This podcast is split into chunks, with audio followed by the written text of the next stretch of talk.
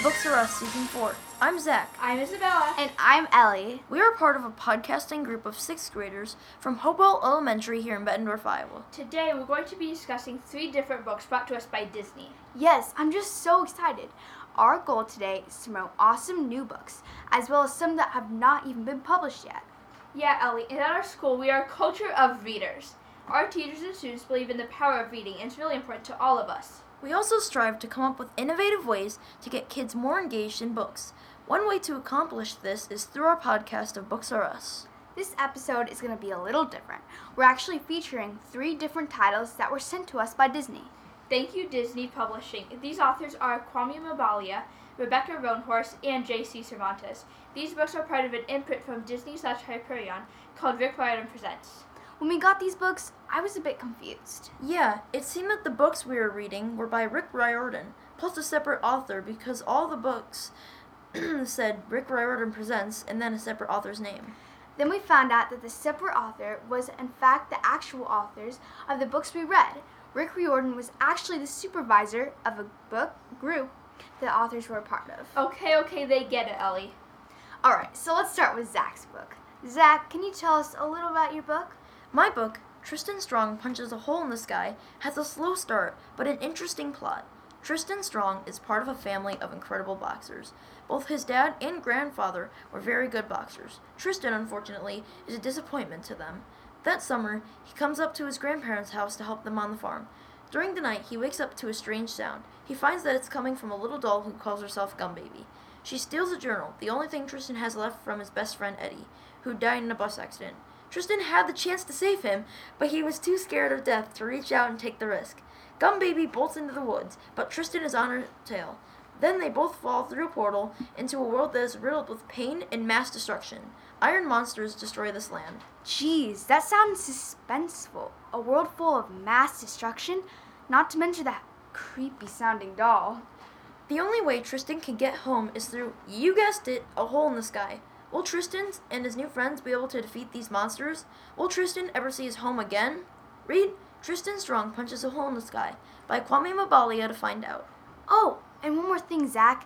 Can you tell us an interesting fact about the author and the most interesting spot in your book? Yeah.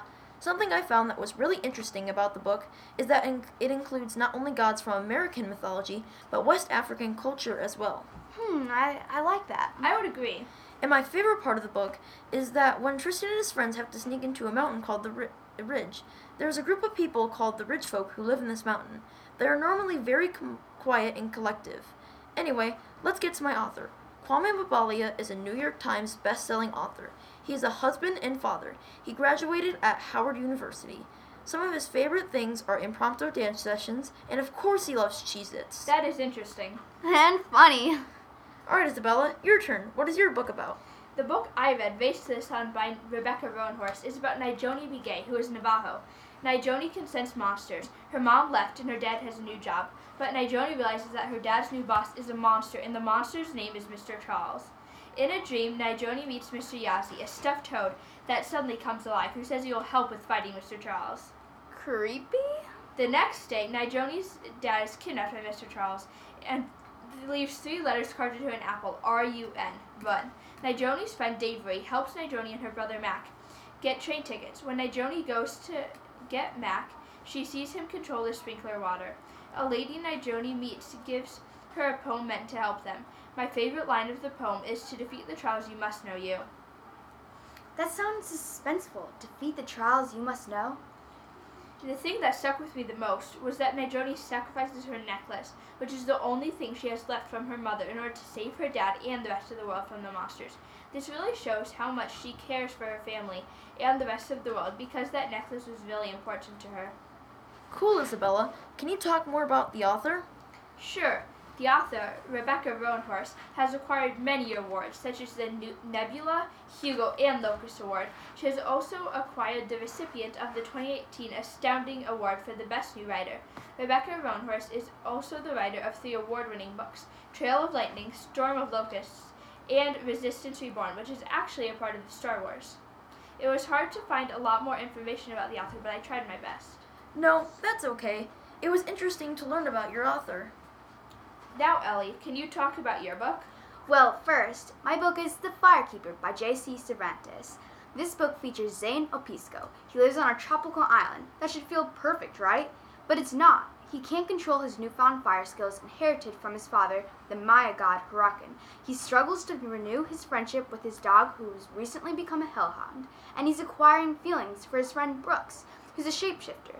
However, he has to force himself to set that aside to focus on rescuing his dad from a powerful prison made by the gods, and rescuing Godborns who he put in danger with his message sent out to recruit them.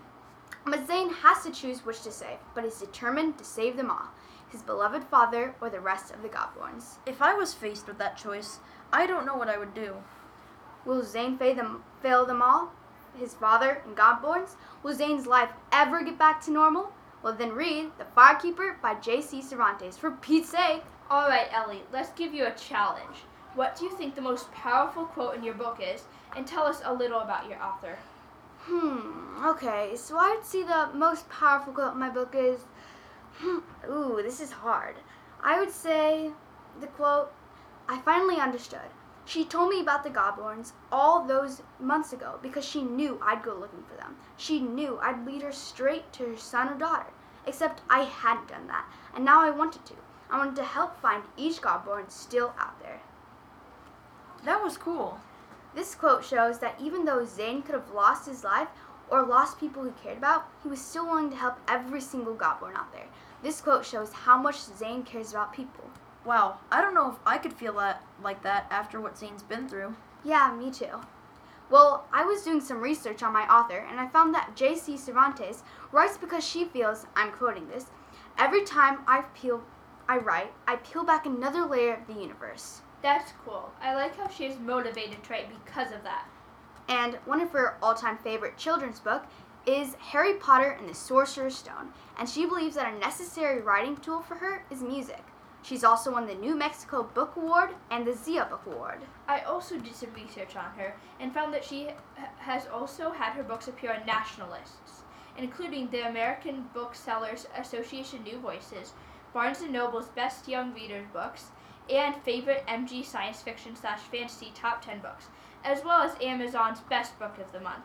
J C Cervantes also wrote a book that is before The Firekeeper, explaining the story of Zane a little better. Okay. This one is called Stormrunner, so if you like the sound of The Firekeeper, make sure to check out Stormrunner too. It just popped in my mind, but though these books are, were different in many ways, they still found ways to connect. I agree. All the books share the same genre, fantasy. They also obviously share the same publisher, Disney. Each of these books also have characters who all find themselves having a power.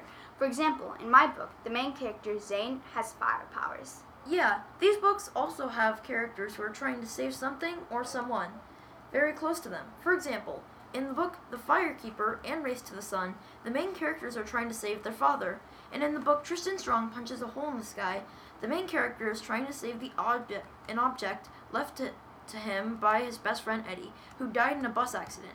He did this in order to carry Eddie's legacy onward to other de- generations. These books also include lots of magic. We believe that these books would be perfect for people who love fantasy, action, suspense, and magic, because these books are full of that. These books would also be perfect to read because they encourage the message that close relationships matters and teamwork can create dream work. Well, time flies when you're having fun. Sadly, I think it's time to see through the end of this podcast. I hope you enjoy the holiday season. Anyway, before we go, we would like to thank the individuals who have given us this opportunity to have a podcast.